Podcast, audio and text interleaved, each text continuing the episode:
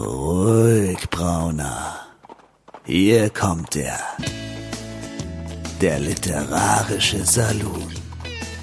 Karin Müller und Christian Rabe unterhalten sich über das Leben, das literarische Universum und den ganzen Rest.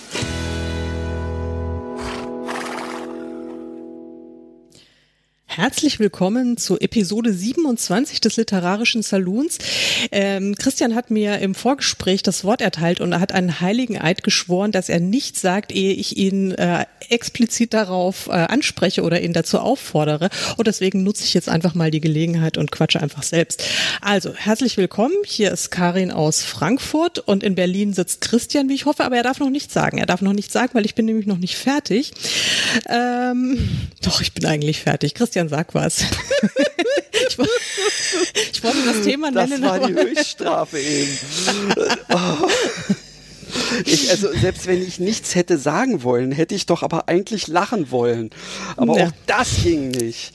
Nee, Mensch, auch das ging nicht. Hast du hm. gut gemacht. Hast du gut gemacht. Ja, hi Leute. Ähm, natürlich bin ich auch am Start, äh, sonst würden wir ja gar nicht aufnehmen können. Ähm, das ist ja unsere tolle Arbeitsteilung. Ich nehme auf und sie darf dann alles äh, weitere damit machen. Ähm, ja, ähm, wir haben uns heute was Schickes überlegt und das darfst du auch wieder ähm, ja, zum Besten wir haben geben. uns ähm, wir haben uns passend zum äh, zum aktuellen Ohrenschweiß, der bei mir schon wieder mal eingetreten ist, weil wenn ich auf mein Außenthermometer gucke, im Moment wirklich knallt die Sonne hier bei mir äh, ans Fenster, wo das Thermometer liegt. Das sind 50,9 Grad äh, und äh, ich sitze hier mit diesen äh, fetten Kopfhörern und habe Ohrenschweiß und träume von Strand, Urlaub, Sonne, also oder vielleicht auch Schatten. und ähm, deswegen ist unser Thema heute Urlaubslektüre. Lektüre. So soll es sein, genau. So soll es sein. Christian, was verstehen wir denn unter Urlaubslektüre? Ähm, meinst du mit wir mich? Weil ich weiß ja nicht, was du darunter verstehst. Ja, Achso, du spielst, du spielst, du ich spielst noch mal auf meine Doktorspielchen. Äh, ah, ja, ja, du genau. wolltest mal wieder Frau Doktor wie, wie, geht es, wie geht es uns denn heute? wie, wie interpretieren wir denn das Thema Urlaubslektüre? Ähm, ja, tatsächlich äh, auf mehrere Art und Weise. Also für mich, ich habe mir jetzt hier ein Buch, also ich habe drei Bücher, ähm, über die ich heute ganz kurz was äh, erzählen möchte. Ganz kurz, wirklich, sonst nicht. Wir wissen ja. ähm, und äh, eins ist tatsächlich eins, ähm, was ich selber im Urlaub gelesen habe, weil ich mir zumindest in früheren Zeiten äh, mal so die, die Regel aufgestellt hatte. Also ein englischsprachiges Buch im Jahr solltest du mindestens lesen und das war dann meistens eben im Urlaub. Und mhm. weil ich im Urlaub auch ganz gerne mal, äh, wenn es draußen warm ist, so ein kleines bisschen Gänsehaut habe, ähm, ist das also etwas, ähm, wo es so ein bisschen ans Eingemachte geht. Dann wäre für mich ähm, aber auch noch natürlich Urlaubsliteratur, die, die ein Urlaubsgefühl vermittelt. Ähm, mhm. Und da hätte ich also auch etwas am Start, ähm, was ich selber zwar noch gar nicht wirklich gelesen habe, aber ich habe den Film dazu gesehen und ich würde jetzt mal sagen, ähm, äh, Simone hat es gelesen, also insofern gehe ich davon aus, dass das äh, Buch und Film in diesem Fall ganz gut übereinander passen. Ja. Mhm. Ähm, ja, ansonsten, ähm, ja, die dritte Form von Urlaubslektüre wären ja so diese Frust- oder Notkäufe, weil äh, scheiße, hier ist ja nichts los, jetzt muss ich in eine Buchhandlung und irgendwas zum Lesen besorgen oder so. Und das ist ja, das kann ja alles sein. Also insofern können wir über alles sprechen. Ja, äh, zu dem Schluss bin ich dann auch gekommen, als ich mir dann überlegt habe, hm, Urlaubslektüre und dann habe ich erstmal so überlegt, was ich denn so in den letzten äh, Urlauben gelesen habe und das war schlicht und ergreifend querbeet. Manchmal nehme ich mir vor, dass ich äh, eine passende Lektüre zum Urlaubsort lese. Ähm, das gelingt mir fast nie, aber ab und zu schon. Ähm, es ist auch manchmal gar nicht so einfach, dann was zu finden, was dann jetzt halt einfach auch gerade so zur Stimmung passt und naja, ähm, das wäre ja auch Urlaubslektüre oder oder eben, wie du schon gesagt hast, äh, dass einfach tatsächlich Urlaubsstimmung schon im Buch äh, geweckt wird durch, äh, durch, durch die Thematik. Und tatsächlich, äh, also ich lese ja normalerweise nicht so viele äh, Krimis, Thriller, äh, also Horror ja lese ich ja gar nicht, aber wenn dann irgendwie im Urlaub, weil da habe ich offensichtlich bessere Nerven und da ähm, kann ich das dann auch gut, gut weglesen, sowas. Ja, also ich, ich kann es mir jetzt auch gut vorstellen, wenn man denn dann zum Beispiel am Strand liegt und ja im Prinzip außer Braten sonst nichts im Sinn hat dann kann man sich so mit der entsprechenden äh, Umgebung ähm, ja auch mal ein bisschen was Spannenderes gönnen. Ja, das stimmt. Wobei ich tatsächlich im Urlaub selten am Strand liege, habe ich festgestellt. Also ich äh, dieses dieses Rumliegen äh, liegt mir sowieso nicht. Das ist jetzt ein Widerspruch in sich, aber es ist tatsächlich so. Ich liege nicht gerne am Strand rum. Also ich bin wahnsinnig gerne am Strand. Meer ist überhaupt das Allerbeste, aber ich bewege mich dann lieber. Also mhm. am Wasser, im Wasser ja auch nicht so gerne, hatte ich ja auch schon mal öfter erzählt. Aber ähm, ja, also ich sitze dann gerne mal auch ein Stündchen oder sowas rum am, und am dann Pool neben dem Strand. Ja, nee, nee, durchaus auch am Strand, aber also, dass ich da jetzt so stundenlang äh, in der Sonne liegen könnte oder auch nur unterm Sonnenschirm und dann irgendwie immer nur mal bitte wenden, bitte wenden, nee, das ist irgendwie, das habe ich früher gemacht, aber inzwischen hat das so seinen Reiz verloren. Nee, aber du, trotzdem, für mich also, auch, für mich auch total. Ja. Ähm, da ist dann irgendwie so, so, ähm, ich glaube dazu habe ich auch einfach viel zu viele Stimmen im Kopf. Ähm, das wird dir möglicherweise ähnlich gehen, weil ähm, es gibt ja äh, letztendlich in dem Moment, wo man, wo man die, äh, die Schleusen geöffnet hat, äh, sich für die Geschichten zu öffnen, sozusagen, ähm, dann erzählen die einem ja auch permanent was, oder? Ge geht dir das nicht auch ähnlich? Ja, ist schrecklich. Ich habe jetzt gerade die Erfahrung im Moment, ich schreibe nämlich wirklich meinen allerersten Roman in der Ich-Form. Also ich habe jetzt nach irgendwie 15 Jahren, äh, die ich mit Romaneschreiben verbracht habe, ist es jetzt tatsächlich meine erste Geschichte, die ich in der Ich-Form schreibe und das killt mich. Also es, also erstmal dachte ich, ich kann es nicht. Ähm, dann habe ich festgestellt, ich kann es, äh, es geht ganz easy. Also es geht tatsächlich recht äh, unkompliziert. Mhm. Äh, sonst habe ich immer in der dritten Form geschrieben. Nur das ist ja, das ist ja total krass, weil das, das nimmt ein mehr ja mit, wa? Noch mehr. Ja, das ist, da kann ich überhaupt nicht mehr abschalten.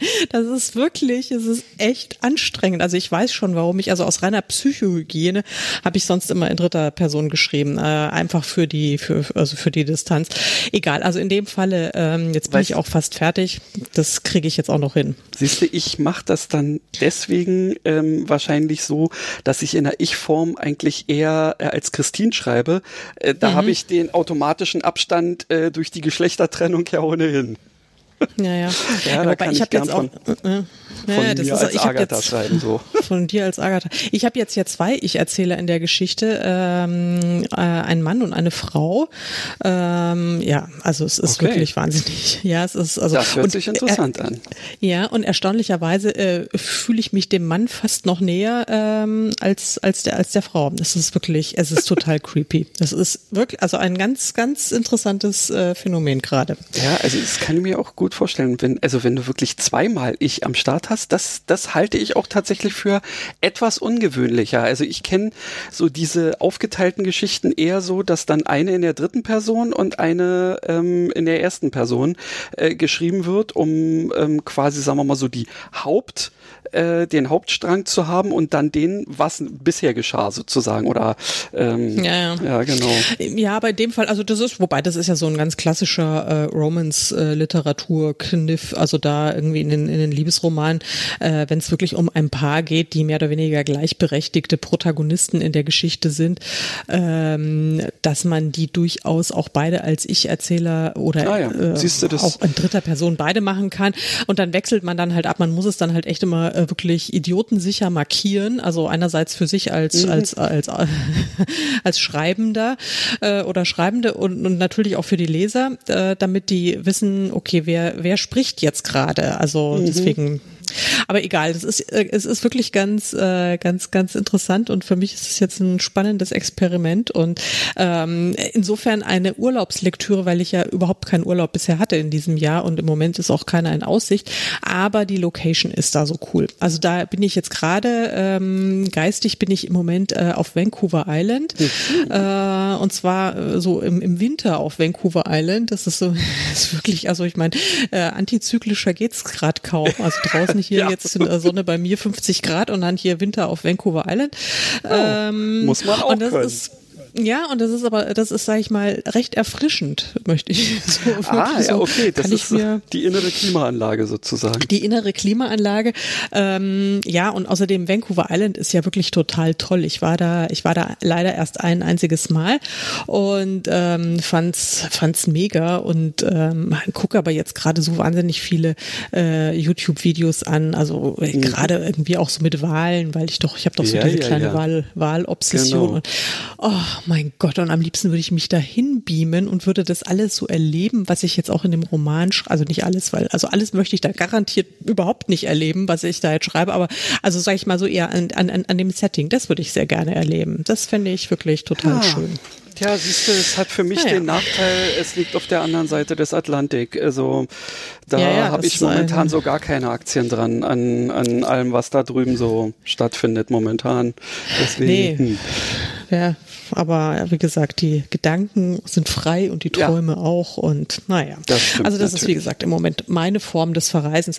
Aber um äh, darum geht's ja heute gar nicht, sondern äh, wir wollen ja über ähm, Urlaubslektüre reden. Also ich habe auch drei Bücher vorbereitet, das heißt eigentlich eher zwei und ein Blind Date, weil lieb mhm. Grüße an Diana. Diana hat uns nämlich geschrieben, sie hat uns erst kürzlich äh, entdeckt ja, und ähm, ja, hört aber jetzt alles ganz, ganz, ganz, ganz fleißig durch und ähm, hat aber schon den Wunsch geäußert, dass wir mehr Bookblind Dates machen. Die findet sie nämlich total toll. Und, also äh, da rennt sie ja bei uns offene Türen ein, würde ich mal sagen. Ne? Ja, abs absolut, absolut.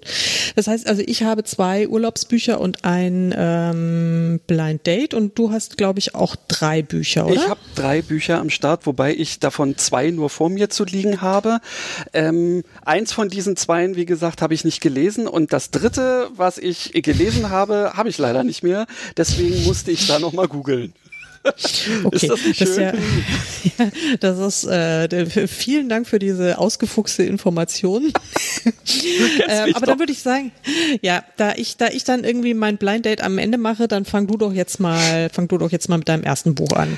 Okay, also passend äh, zu den ähm, ja zu der zu der kühlen äh, oder zu der Kühlung, die du dir schon von Vancouver Island geholt hast, habe ich jetzt tatsächlich eben auch etwas, was ähm, es einem eher äh, kalt über den Rücken laufen lässt. Das ist ein Ding, was ich mir zu den Zeiten, als ich noch äh, mich bratröhrenmäßig auf dem Strand gelegt habe, ähm, mir reingezogen habe. Und es ist passenderweise aus den 80er Jahren, würde ich jetzt mal sagen mal ganz kurz gucken. Dumm, die dumm, die dumm. Genau, 1983 erschienen. Und es mhm. ist, ähm, ja, was soll ich sagen? Ach ja, ähm, es ist ähm, ein englischsprachiges Buch, aber ich werde natürlich jetzt auf Deutsch darüber sprechen. Und zwar ist es von Stephen King, Pet Cemetery.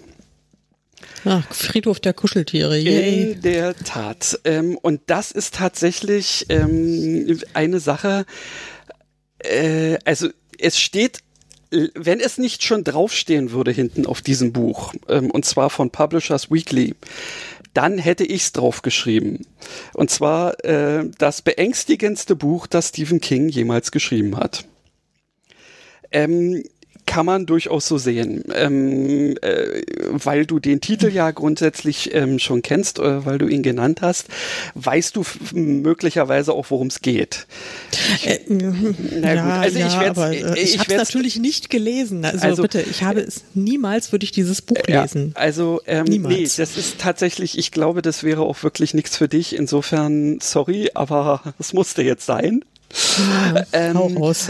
Also, ähm, es handelt ja von einer Familie, ähm, Vater, Mutter und ein bis zwei Kinder. Ich, es ist schon so lange her, dass ich es gelesen habe, ähm, die in ein ähm, ja, Haus ziehen, was also an einer Hauptstraße mehr oder weniger liegt, weil ich glaube, der Vater hat irgendwo auf der anderen Straßenseite einen Job gekriegt oder irgendwie sowas in der Richtung.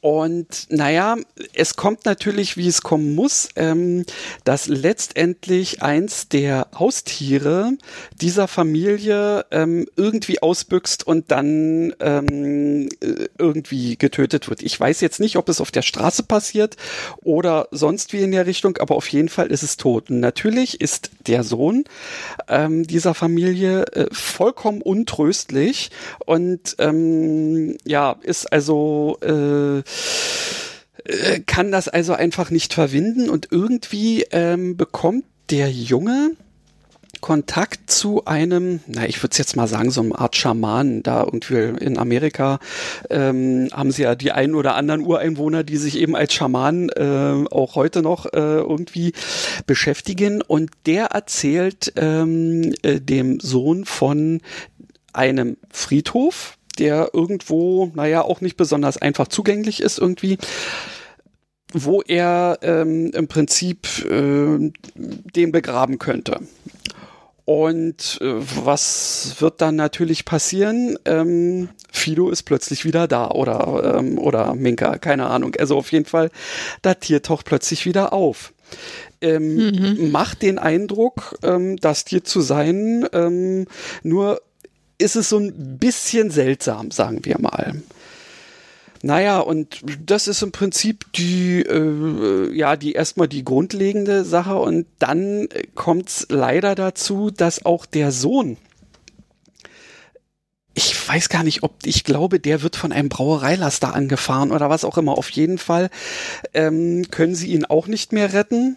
Und was macht der Vater natürlich? Er bringt auch den Sohn auf diesen Friedhof. Mhm. Und was dann passiert, äh, kannst du dir gut vorstellen und ich werde deswegen nichts weiter drüber sagen. Ähm, hm. Auf jeden Fall ähm, ist es tatsächlich wieder, also so Stephen King ist ja für mich einer der Meister derjenigen, äh, die einem erstmal so eine normale Welt vorgaukeln, um einem dann von einer Seite auf die nächste quasi diesen äh, Teppich aus Normalität und dann Füßen wegzuziehen und plötzlich stehst du vor einem gähnenden Abgrund oder bist womöglich schon reingefallen. Und ähm, also dieses Buch ist wirklich, ähm, ich finde, ein absoluter Klassiker, was diesen, ähm, äh, was diesen Horror angeht, der sich weniger im Sinne von irgendwelchen Blutspritzen oder sowas äh, definiert passiert, sondern ähm, der diese, ähm, naja, mit den Urängsten der Menschen einfach mal spielt. Ja, und das kannst hm. die äh, King, finde ich, wie also kaum ein anderer, den ich gelesen habe. Sicherlich gibt's viele, die ich nicht gelesen habe, aber ich bin mit ihm groß geworden und ich finde, es ist ein grandioses Buch, ähm, was man sich, wenn man eben äh, entsprechend äh, ja äh, sich das zutraut sozusagen, also du nicht, ähm, durchaus gelesen haben sollte. Ja, spannend, spannende Sache. Darf ich jetzt? Ja, aber auf jeden Fall. Weil ich, ich finde nämlich gerade so die Überleitung, ich hatte, hatte gerade so eine fantastische Überleitung mit den menschlichen Urängsten. Da mhm. äh, eine der menschlichen Urängste äh, ist ja auch, hat ja auch was mit Meer zu tun und mit Tiefsee und mit diesen ganzen Dingen. Und da fällt mir jetzt, also jetzt bin ich ins wilde Assoziieren gekommen, ähm, da fiel mir jetzt äh, hier auch ein absoluter Klassiker ein, äh, nämlich Moby Dick von Herman Melville. Und keine Angst, darüber werde ich jetzt nicht reden. Aber ähm, ähm, da kommt ja schon wieder meine kleine Wahlobsession äh, raus. Und deswegen, äh, ihr werdet euch vielleicht nicht wundern oder vielleicht auch schon. Mein erstes, äh, meine erste Urlaubslektüre ist ausnahmsweise kein Roman, sondern ein, ein Sachbuch und das heißt äh, Whale Watching, Wale und Delfine in freier Natur erleben von oh. Trevor Day. Ja. Aha. Ja. ja. Dann erzähl uns mal, warum das so gut ist. Weil das wir haben ja unsere ganz eigene äh, Meinung über äh, Sach- und Fachbücher. ja, aber das ist tatsächlich total toll, weil, also vor allen Dingen ist es äh, mega, weil vor allen Dingen wahnsinnig viele Fotos drin sind von Delfinen okay. eben und von Walen. Und das ist ja, die kann ich mir ja gar nicht äh, oft und intensiv genug anschauen. Und außerdem ähm, ist es, sage ich mal, sehr populärwissenschaftlich alles dargestellt, äh, kurz und knapp, immer viele Fotos, dann kleine Steckbriefe und wenig Text, äh, dass man einfach einfach äh, kurz beschrieben bekommt, äh, die Wahl XY und Delfin ABC, die sehen so und so aus, ähm, verhalten sich äh, entsprechend, wohnen da und so weiter und so fort. Also das ist äh, wirklich total schön. Ich habe mir dieses Buch, ähm, also ich habe mir so ein paar Wahlbücher in letzter Zeit zugelegt, eben weil ich ja so ein Wahlfan bin. Eins habe ich, glaube ich, auch zu Weihnachten geschenkt bekommen, kann jetzt gar nicht mehr sagen, welches das war. Ähm, und weil ich ja äh, tatsächlich ja auch schon einmal wirklich Whale-Watching machen konnte und das am liebsten ständig machen würde, obwohl das natürlich auch alles bisschen umstritten ist, aber naja, egal.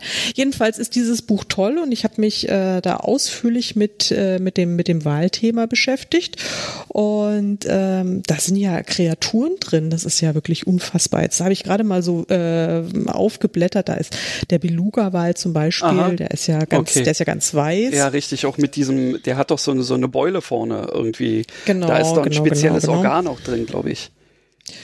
Ähm, wahrscheinlich, warte mal, kriege ich das jetzt hier mal, da, da, da, da, da, äh, da Knollen, Kopf mit knollenförmiger Melone heißt es. Melone nennt sich dieses Ding, aber ob da jetzt irgendwie ein spezielles Organ ist, ja, äh, müsste ich jetzt mal, kann, kann schon sein. Also die haben natürlich alle irgendwie wilde Organe. Dann der, der, der Narwal, der sozusagen der, das Einhorn unter den Walen ist, die mit so einer langen mhm. Stoßstange. Und äh, dann natürlich aber auch die, äh, die, die, die, die man kennt, ja, Buckelwale, Pottwal, Orca, ähm, Blauwal, Grauwal, Glattwale, was weiß ich. Das ist wirklich, das ist wahnsinnig interessant und ähm, macht, macht auch echt großen Spaß, da rumzublättern. Und alleine, wenn man schon dieses Buch sich anguckt, ähm, kommt man schon so ein bisschen in Urlaubsstimmung. Also jedenfalls dann, wenn man gerne Wale oder Delfine gucken würde äh, und sich dann vorstellen könnte, wo könnte man hinfahren. Da ist nämlich dann auch immer sehr schön, ist immer noch ein Extrakasten Kasten. Da steht dann, wohin zum Beobachten. Da wird dann, jetzt bin ich gerade hier auf der Pottwal-Seite. Äh, ja, Moby Dick ist ja der bekannteste Pottwal äh, der Literaturgeschichte. Und da wird vorgeschlagen, ähm, man soll doch äh, auf die Azoren im, im Nordatlantik fliegen und idealerweise in der Zeit von Mai bis Oktober. Dann sind Männchen, Weibchen und Kälber in der Region. Ne? Mhm. Mhm. Und ähm, ja, die sind auch noch relativ häufig übrigens, die Pottwale. Von denen gibt's äh, derzeit so 300 bis 400.000. Oh, das Potsblitz? ist ja Potsblitz, genau. Ja, also das ist äh, mein äh, tatsächlich so mein mein mein erste meine erste Urlaubslektüre, weil ich habe äh, ich dachte mir, also ich habe früher ganz viel äh, eben so diese Verlegenheitslektüre und dann gibt's ja in diesen in diesen Hotelanlagen oder sowas gibt's ja dann häufig auch irgendwelche, naja, so wie diese Bücherschränke, ja, wo dann halt irgendwelche Touris dann ihre ausgelesenen Taschenbücher reinstellen und mhm. der nächste kann sie sich dann nehmen oder sowas. Und da habe ich im großen Stil äh, Dan Brown und Sidney Sheldon Romane äh, gelesen, so, mmh, so Anfang der 90 ist die Aber ich dachte mir, ich wollte jetzt hier äh, das, das Niveau nicht noch niedriger drücken, indem ich jetzt hier mit Sidney Sheldon anfange. Ähm, aber ich, ich gebe zu, ich habe die im Urlaub immer ganz gerne gelesen. Das hast, waren schon auch irgendwie gute Reißer. Äh, absolut. Äh, äh, hast du auch mal Harold Robbins gelesen? Kann sein, das habe ich jetzt nicht so bewusst und das, so präsent vor Augen. Passt so ein bisschen in, in die Richtung wie Sidney Sheldon, ist mhm. aber eine etwas härtere Gangart, sagen wir mal. Also. Mhm. Ja. Ja, ja, kann sein. Also ich habe da, äh, ich erinnere mich, ich habe einen Urlaub, ähm, der war, lass mich jetzt nicht lügen, der müsste irgendwie 1900 96 war der.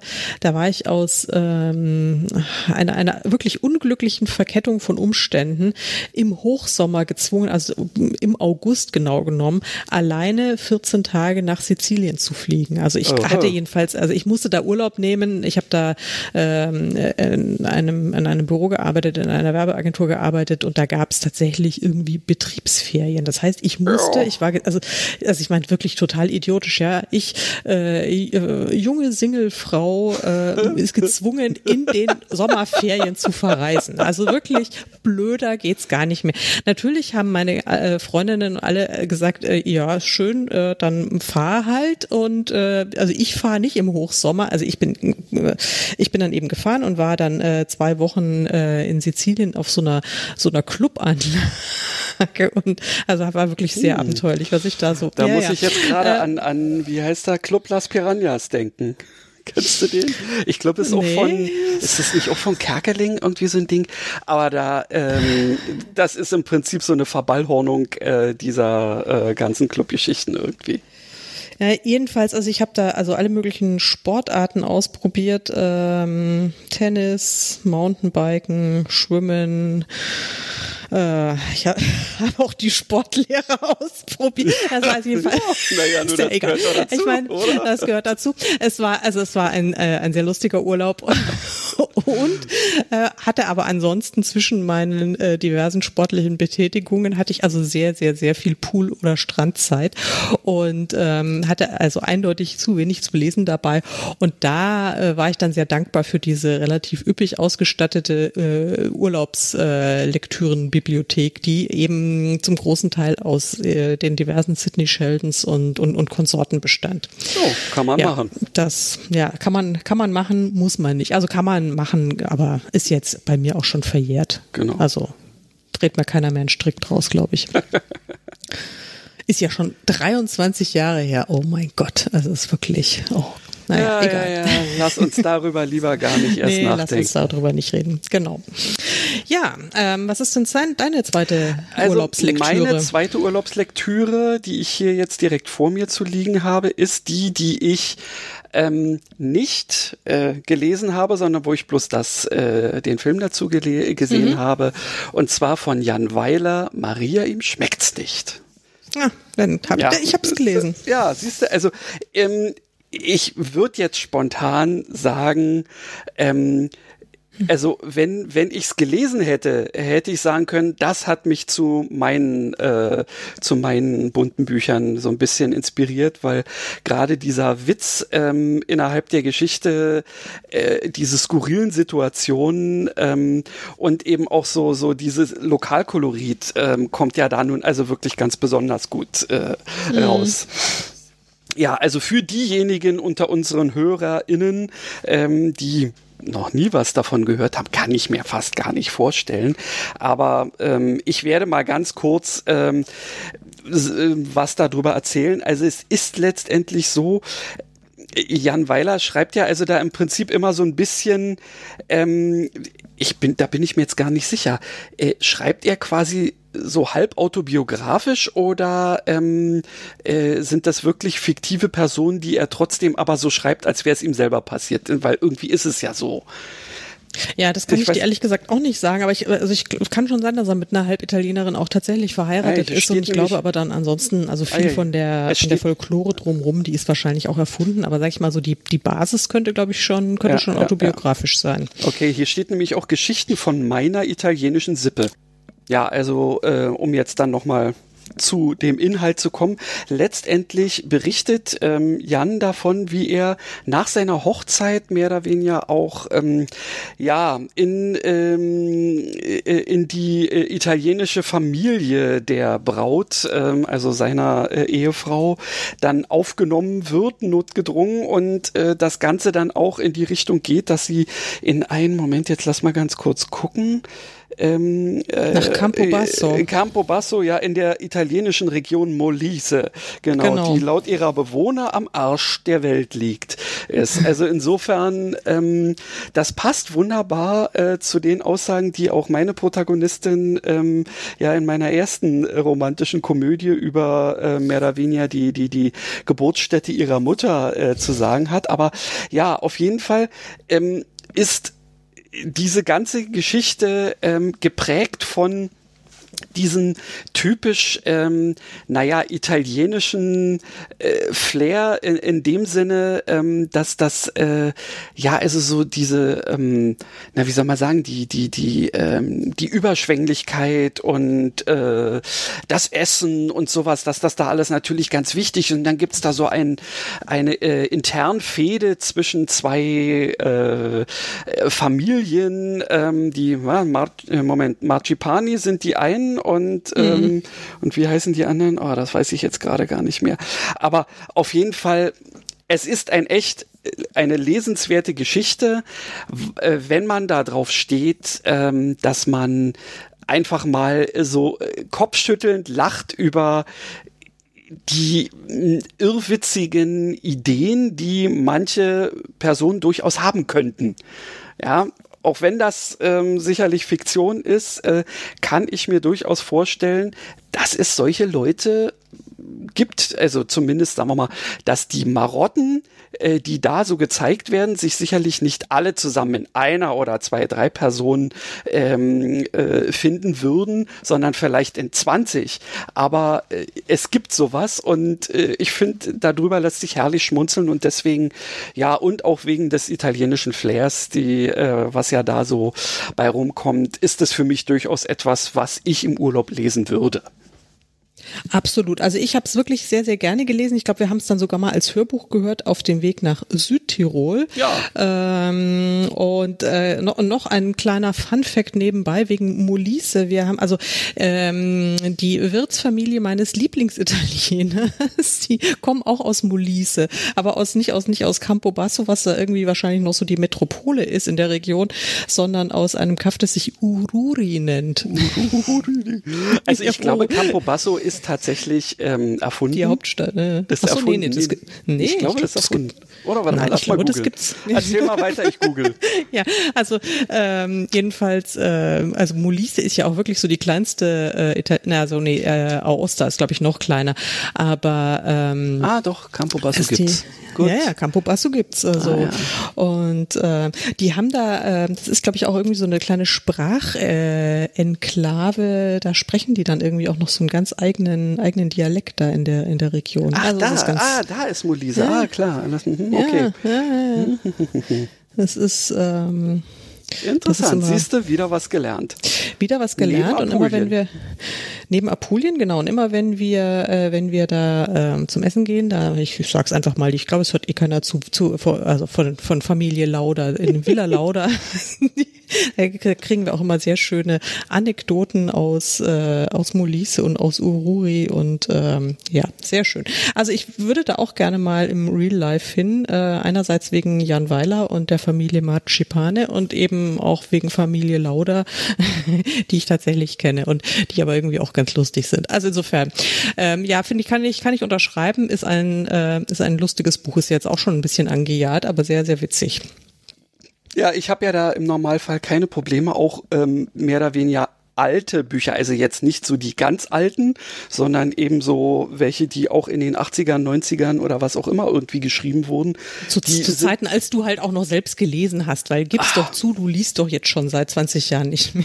Ja, das könnte, nee, tatsächlich, ähm, nein, passt das nicht. Ich lese momentan tatsächlich mehr als so in der Zeit ähm, so der späten 90er. So und Anfang Ja, der 2000er, weil da haben die Kinder üblicherweise ähm, jedes bisschen Freizeit äh, natürlich in Anspruch genommen und Ja. auch im Urlaub war es ja dann eher so, dass man, naja, entweder ähm, quasi mit den Kindern was gemacht hat oder ganz bewusst irgendwas ganz anderes gemacht hat, was dann nicht lesen war, ähm, wenn die Kinder gerade mal woanders waren.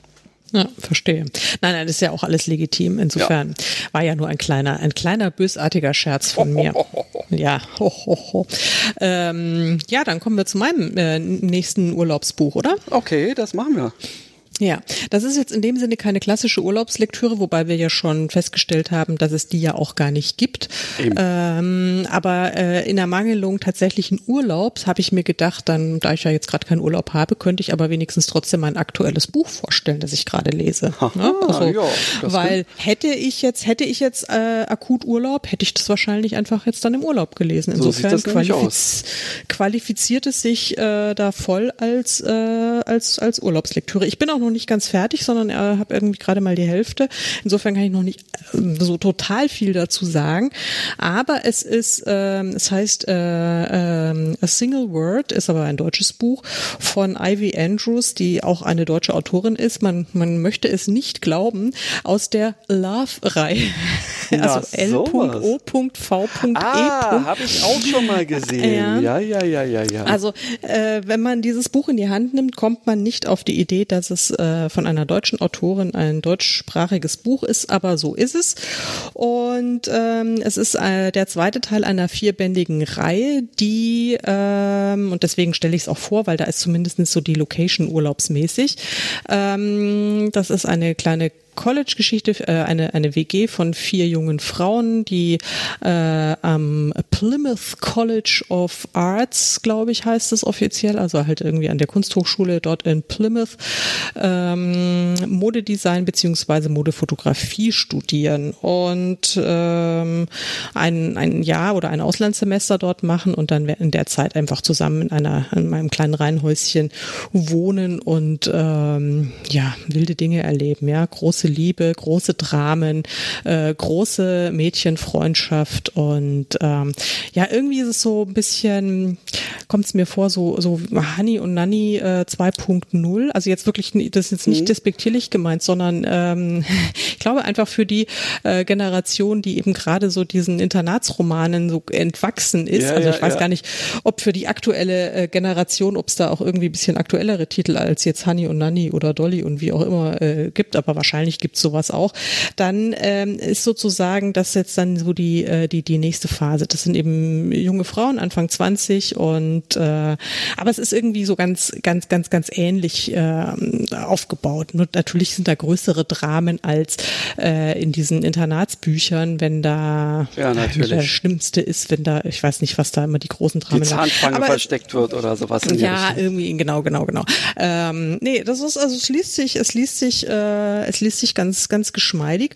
Und was ich da ganz cool finde, also es dreht sich in diesem Band dreht es sich um, äh, um Oksana und Henri. Und Oksana ist ein, eine, eine Russin, die, ähm, die sich, ja, man glaubt es kaum, die, die sich äh, als, äh, also die ist ganz früh von zu Hause weggelaufen und hat dann irgendwie eine Schneiderlehre in Moskau gemacht und ist dann jetzt seit ein paar Jahren in Paris bei irgendwie einem Modedesigner schon als Näherin äh, tätig gewesen und äh, will also jetzt eben auch selbst Designerin werden und super talentiert und auch ähm, eine, eine sehr hübsche, äh, sehr aparte junge Frau.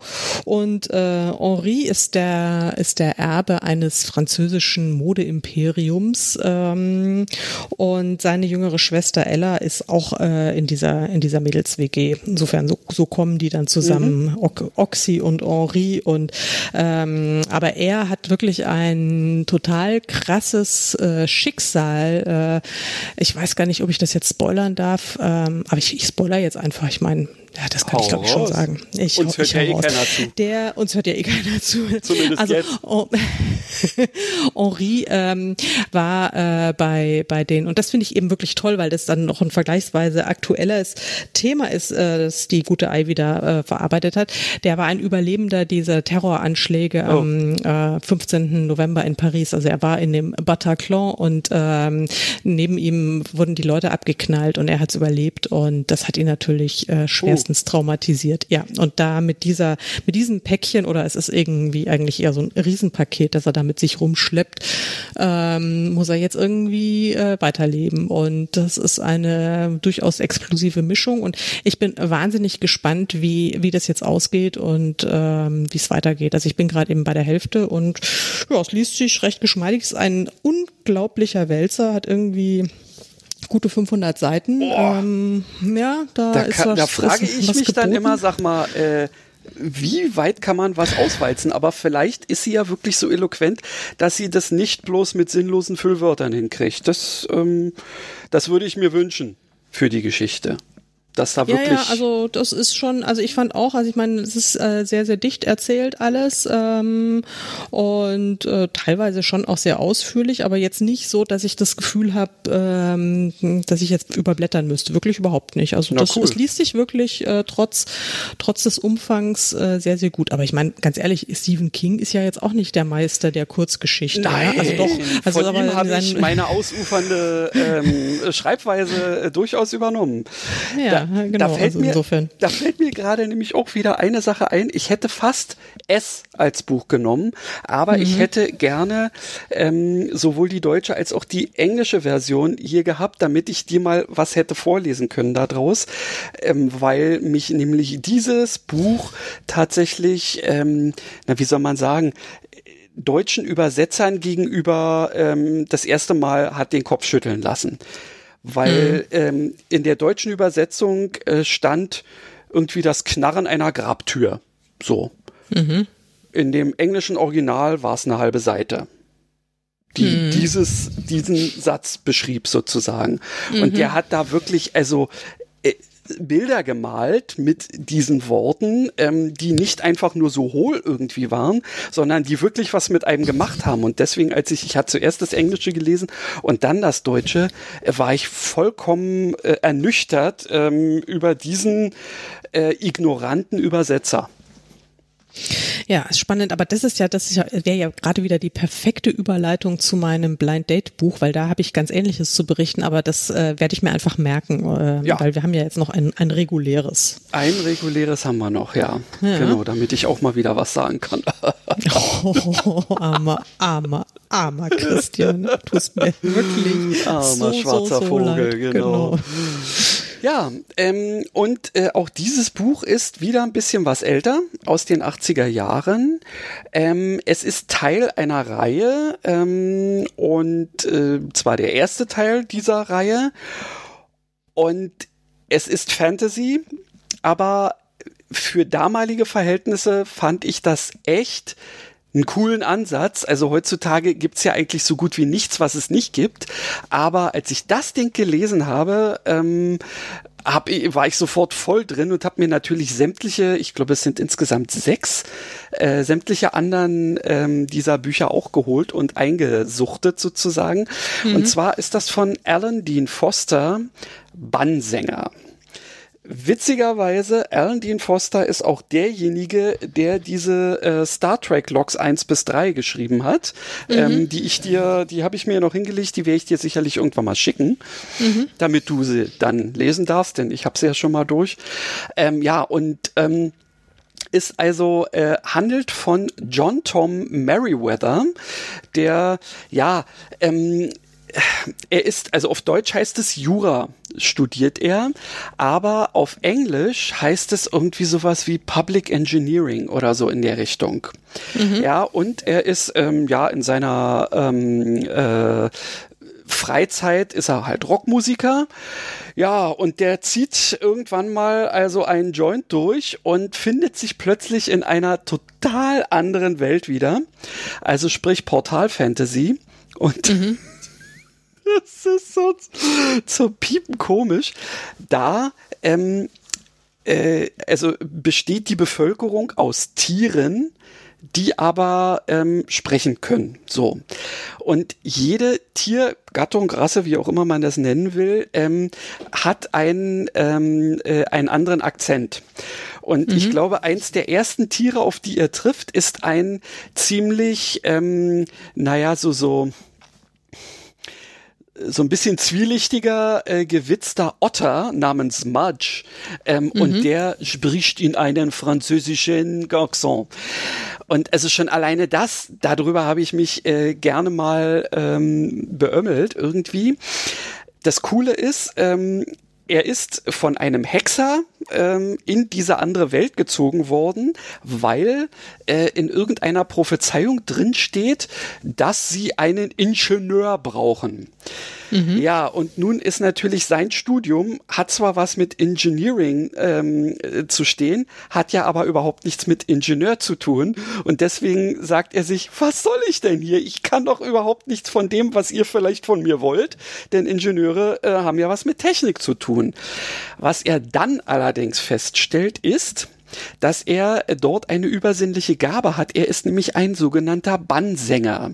Er kann mit ähm, Liedern, die er singt, äh, zaubern.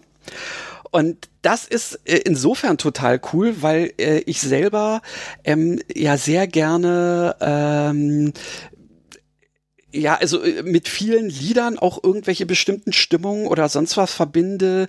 Und ähm, wenn du könntest mich manchmal mitten in der Nacht aufwecken und sagen, so nach dem Motto, ähm, sag mir mal den äh, Text von dem und dem und das würde ich dir bringen im Zweifelsfall oder den Titel oder du sagst einen Titel und ich würde dir sagen, wer es gesungen hat oder so.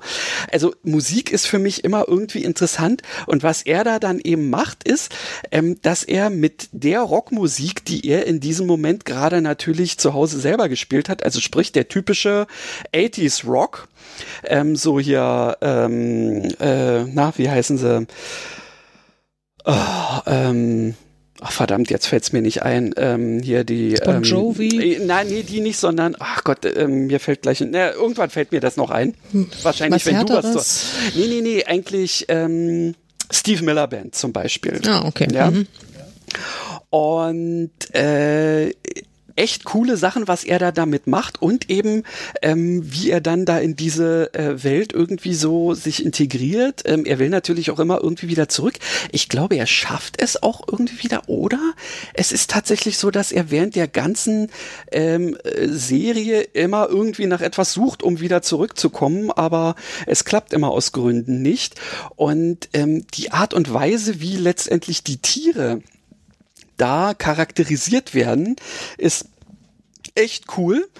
Und ähm, also für mich allerdings war eine, äh, ein Teil der Geschichte schon teilweise so ein bisschen ähm, heftig, weil ich habe es ja nun nicht so mit Spinnen und ähm, er muss nun ausgerechnet ähm, zu der Rasse der Weber. Und da weiß er natürlich, also ich habe mir am Anfang nicht ähm, vorstellen können, ähm, was das ist, aber es sind natürlich Spinnen. Und die sind natürlich größer als er. Und die werden dann da auch also ähm, relativ umfangreich irgendwie beschrieben. Und also finde ich total coole Geschichte. Ähm, wer also eben auf so Portal-Fantasy und Zaubern und möglichst eben auch noch auf diese 80s-Rock-Geschichten steht, sollte das unbedingt sich mal reinziehen. Ähm, ja, zumindest den ersten Teil. Ähm, ich habe jetzt letztens mal ähm, bei bei ich weiß gar nicht, war, war Lovely Books oder so, äh, die hatten dann irgendwie auch gesagt, na ja, die ersten vier Bücher fand ich cool, dann wurde es ein bisschen blöder, ähm, aber äh, ich bin der Meinung, dass gerade das letzte, das fand ich absolut hammermäßig. Ja, weil er da mehr da, nein, nee, ich sag jetzt nicht, ich spoiler jetzt nicht, ähm, aber er macht da was mit Musik, was ich ziemlich cool finde, ja. Mhm. Ja. Also das ist Alan Dean äh, hm? äh, Foster. Alan Dean Foster. Hm? Und wie, wie heißt es nochmal? Jetzt warte Ban, mal, ich dann. Bannsänger. Bann, Bannsänger, genau. Genau. Genau. Ja, sehr gut. Da gibt's dann also ähm, halt noch mehrere aus diesem Zyklus, die heißen dann ähm, was die, äh, ja genau, die Pfade des Wanderers, der Augenblick des Magiers, die Stunde des Tors, die Zeit der Heimkehr, na, das passt ja dann in irgendeiner Form. Dann ist vielleicht äh, die Zeit der Heimkehr tatsächlich das, wo er dann zurückkommt. Ja. ja. Nee, also was Foster ich, äh, ist ein cooler. Ja cool. Ähm, weil du äh, Portal Fantasy jetzt mehrfach diesen Begriff erwähnt hast, da fällt mir jetzt ein, du hast ja, glaube ich, in der letzten oder vorletzten Folge ähm, ja von dieser äh, Fernsehserie Upload so geschwärmt. Mhm. Ja. Und ähm, habe ich jetzt auch angefangen. und das ist äh, wow, also es ist schon echt, äh, also schräg, oder? Ja, es ist also mehr, mehr als schräg und natürlich auch, ähm, also man möchte sich es wirklich gar nicht vorstellen, dass es, äh, dass es so wirklich funktionieren könnte. Ja, das ist wirklich. Äh, vor, allen Dingen, vor allen Dingen mit dem Scanner. Tschuck und Wahnsinn. und also auch, auch wirklich ein bisschen, ein bisschen erschreckend war ja dann dieses Download-Experiment. war wirklich nicht schön. Ja, oh mein Gott. Also, das ist das zum Thema also, Portal-Fantasy. Ja, ja gut, wobei Portal in diesem Fall ja, ja tatsächlich was anderes meint, aber ich verstehe, was du meinst. Ja. Das ist ja auch sowas wie ein Portal und eine völlig andere so. Welt, in der er sich plötzlich befindet, ja. Krass, krass, krass, krass. Aber die Ideen dahinter sind ja wirklich genial und die Umsetzung ist auch super gemacht, aber es ist äh, schon irgendwie, wo man sich denkt, äh, puh, ja, also puh, puh. Nee, aber ähm, kann man kann man mal gucken. Also Ja, auch, ja. auch auch im Urlaub, wenn man will. Wenn man Mhm. lieber äh, binge-watcht als liest. Richtig. Ich habe ähm, durch Zufall letztens auch wieder bei Prime eine Serie entdeckt, ähm, die ich auch richtig klasse fand. Ähm, ist also, da muss man sich jetzt nicht so ewig dran aufhalten, weil das sind zwei Staffeln, ah, jeweils fünf Folgen, glaube ich. Also so äh, zehn bis zwölf äh, Folgen insgesamt. Ähm, aber äh, durchaus sehenswert. Ähm, und zwar heißt die Mars. Einfach nur Mars und ist von National Geographic. Ähm, und das ist ein cooles Format, weil es eine Mischung aus ähm, äh, quasi Dokumentation ist und ähm, Spielfilm. Ähm, und letztendlich hast du ähm, in der Dokumentationsteil äh, wird dann immer mm, so ein bisschen ähm, das äh, Problem oder die Thematik aufbereitet, die letztendlich dann in dem Spielfilmteil äh, ja auch stattfindet. Ja, ähm, also es ist nicht so, dass du erst den ersten Teil nur Dings hast und danach gibt's dann den Film, sondern das wird immer so hin und her geblendet. Und ähm, da kommen dann, also weiß ich nicht, äh, naja, am Anfang dachte ich, das ist so eine Elon Musk Werbeveranstaltung, weil sie ihn relativ häufig da, denn er hat ja nun mit seinem SpaceX und will ja unbedingt Richtung Mars, ähm, deswegen ist er da relativ häufig zu Wort gekommen. Aber es sind eben auch andere Leute von der NASA, Werner von Braun haben sie irgendwelche alten ähm, Sachen äh, ausgegraben und ähm, eben irgendwelche Umweltschützer und ähm, das haben sie alles zum ziemlich coolen ähm, Paket geschnürt. Und dann wird eben quasi die Geschichte der ersten Marslandung von Menschen eben erzählt, ähm, die dann da äh, eine ähm, eine äh, ja äh, ein Habitat aufbauen sollen und ähm, mit allem Problemen, was da eben so passieren kann. Man, man hat ja vielleicht den Marsianer gesehen. Insofern so ähnliche Sachen gehen da natürlich auch ähm, ab. Und ähm, es geht aber dann auch so so äh, eher in die soziologische Schiene. So was passiert denn, wenn dann plötzlich irgendeine äh, ein multinationales Unternehmen ähm, genügend Geld hat, um da auch was hinzuschicken? Wem gehört denn nun der Mars? Na eigentlich keinem, aber jeder macht dann was er will und also das ist ähm, nicht uncool. Ja, lohnt sich durchaus. Bei Prime äh, ja kostenlos zu gucken. Wenn ihr Zeit habt, macht Sinn. Cool, ja, werde ich mal gucken bei Gelegenheit. Ja, toll. Ich meine, wir liegen ja super in der Zeit, glaube ich, hallo, genau. oder? Ja. Dann, äh, Dann darfst ja du jetzt mir noch jetzt noch genau was ein, vorschlagen. ein, äh, ein, ein Blind Date, ja. Also ähm, wir fangen an, wie das äh, Büchlein aussieht. Es ist auch ein, ein relativ neues Buch. Es ist im letzten Jahr erschienen. Das gibt's im Moment auch nur als ähm, Hardcover in Deutschland. Äh, ab Januar 2021 dann auch als Taschenbuch.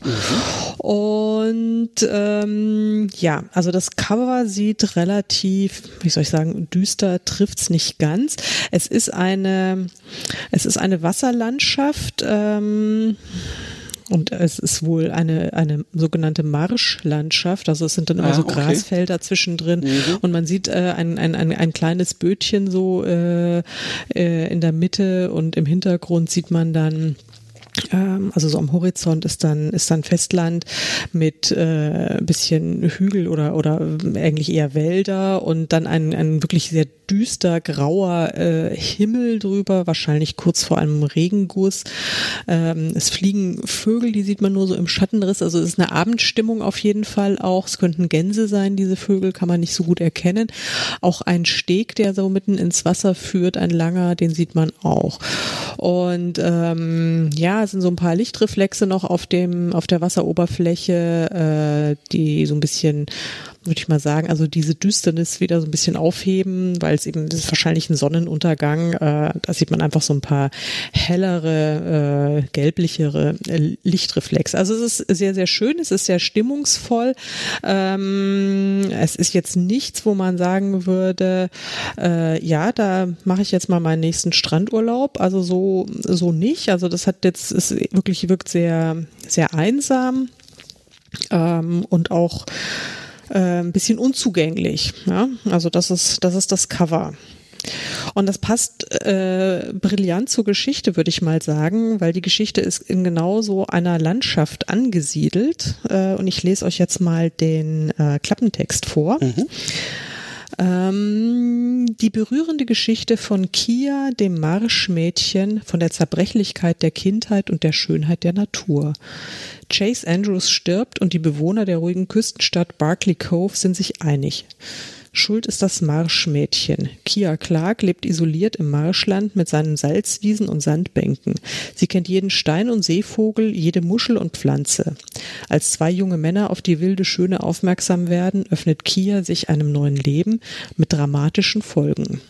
Delia Owens, das ist die Autorin, die hätte ich jetzt vielleicht nicht erwähnen sollen, egal, erzählt intensiv und atmosphärisch davon, ähm, dass wir für immer die Kinder bleiben, die wir einmal waren von den Geheimnissen und von der Gewalt der Natur äh, äh, nee, und den Geheimnissen und der Gewalt der Natur nichts entgegensetzen können.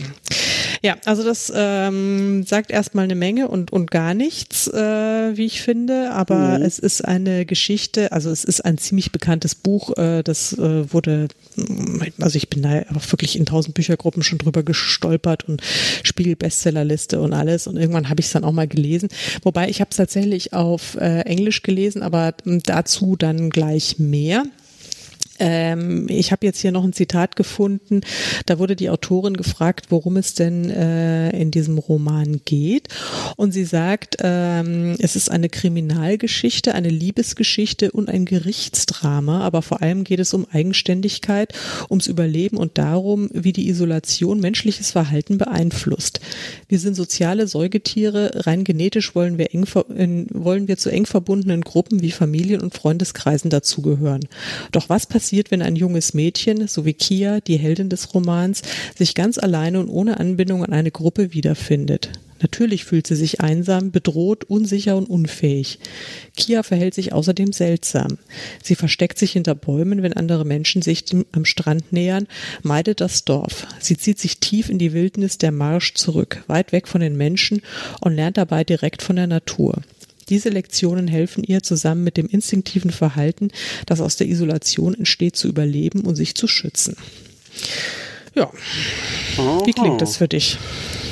Das klingt äh, sehr interessant. Also ich äh, muss jetzt dazu sagen, ähm, die Autorin selber sagt mir jetzt nichts, ähm, aber ich bin ja meistens, ähm, was das angeht, erstmal ziemlich ignorant, bis ich dann irg auf irgendjemanden so stoße, ähm, dass er oder sie mich ähm, so richtig mitnimmt, dann merke ich mir das auch. Aber ja, hört sich auf jeden Fall nach einer coolen Variante an. Also ich musste sofort so an sowas wie Kaspar Hauser oder so denken ähm, ist ja letztendlich äh, auch, ähm, ja, wenn du, wenn du von deinem eigentlichen ähm, Umfeld komplett abgeschottet wirst, ähm, was passiert dann? Das, ähm, hm. ja, interessant.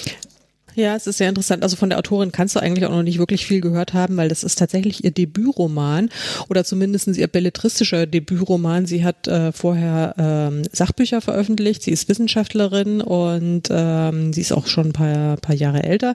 Und das ist jetzt tatsächlich ihr, ihr allererster Roman. Und ähm, ja, es hat mich total umgehauen, dieses Buch. Es war wirklich, weil es sprachlich so dicht und so toll ist und die Story ist wirklich atemberaubend. Und es ist tatsächlich, wie sie selbst sagt, es ist eine, eine, äh, eine wirklich wilde Mischung aus, aus äh, Liebesgeschichte und Krimi und eben auch ein, ein wirklich krasses Gerichtsdrama. Das hat mich nächtelang nicht schlafen lassen, weil oh. ich da immer weiterlesen musste, wow. weil es wirklich so auch unfassbar spannend war und packend und berührend und es werden so, so unglaublich viele äh, Aspekte äh, angesprochen.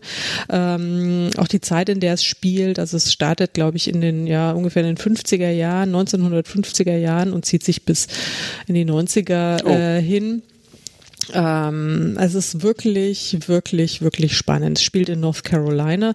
Das war jetzt in den 50er Jahren auch noch nicht, sage ich mal, so der, äh, der große Hort der Aufklärung. Ja. Nee, nicht wirklich. Um es mal vorsichtig zu formulieren.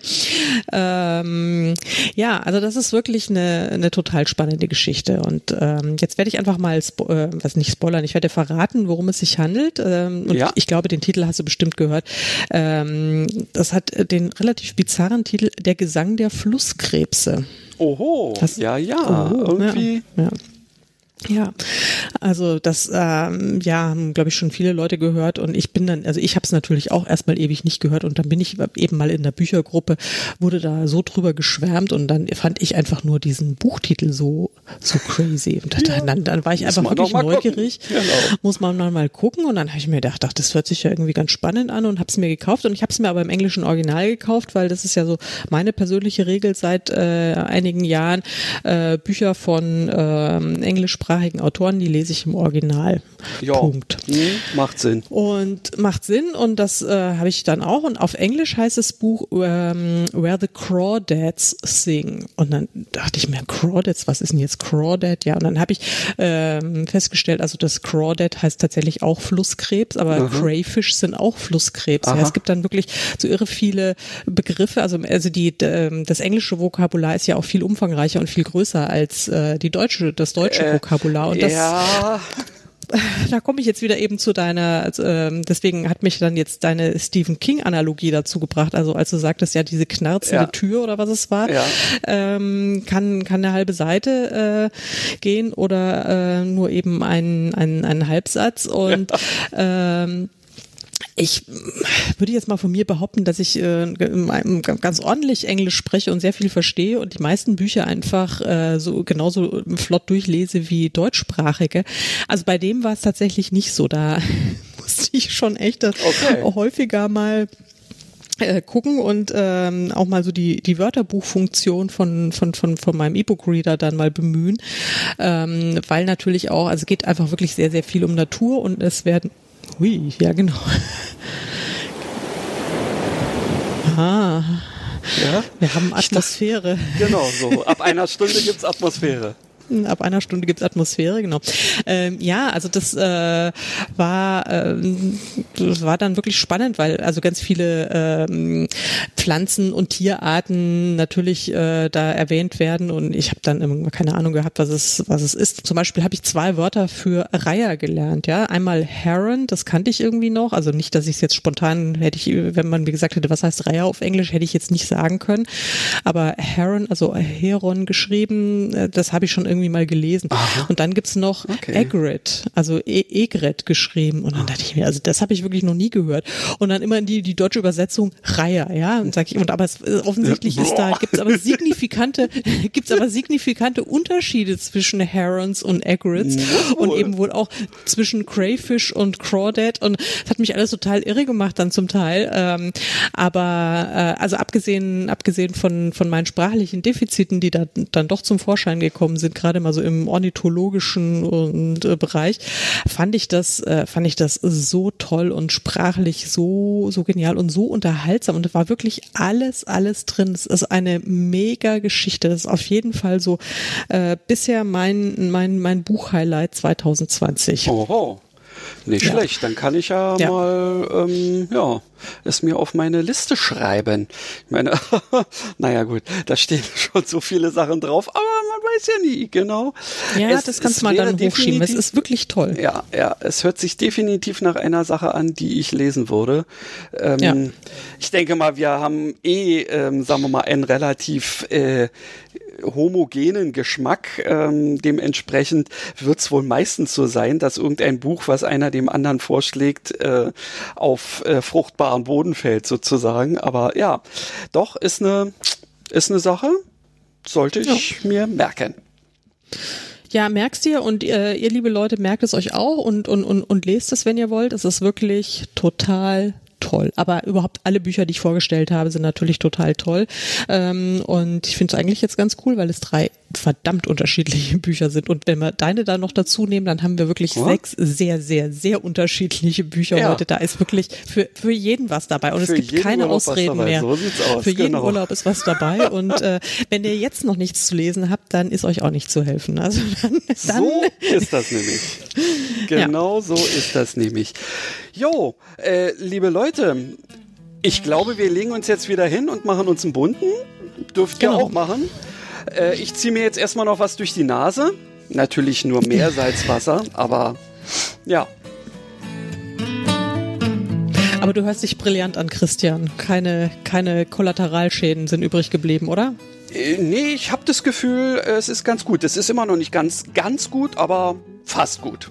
Fast gut, sehr gut. Also macht es gut. Tschüss. Tschüss.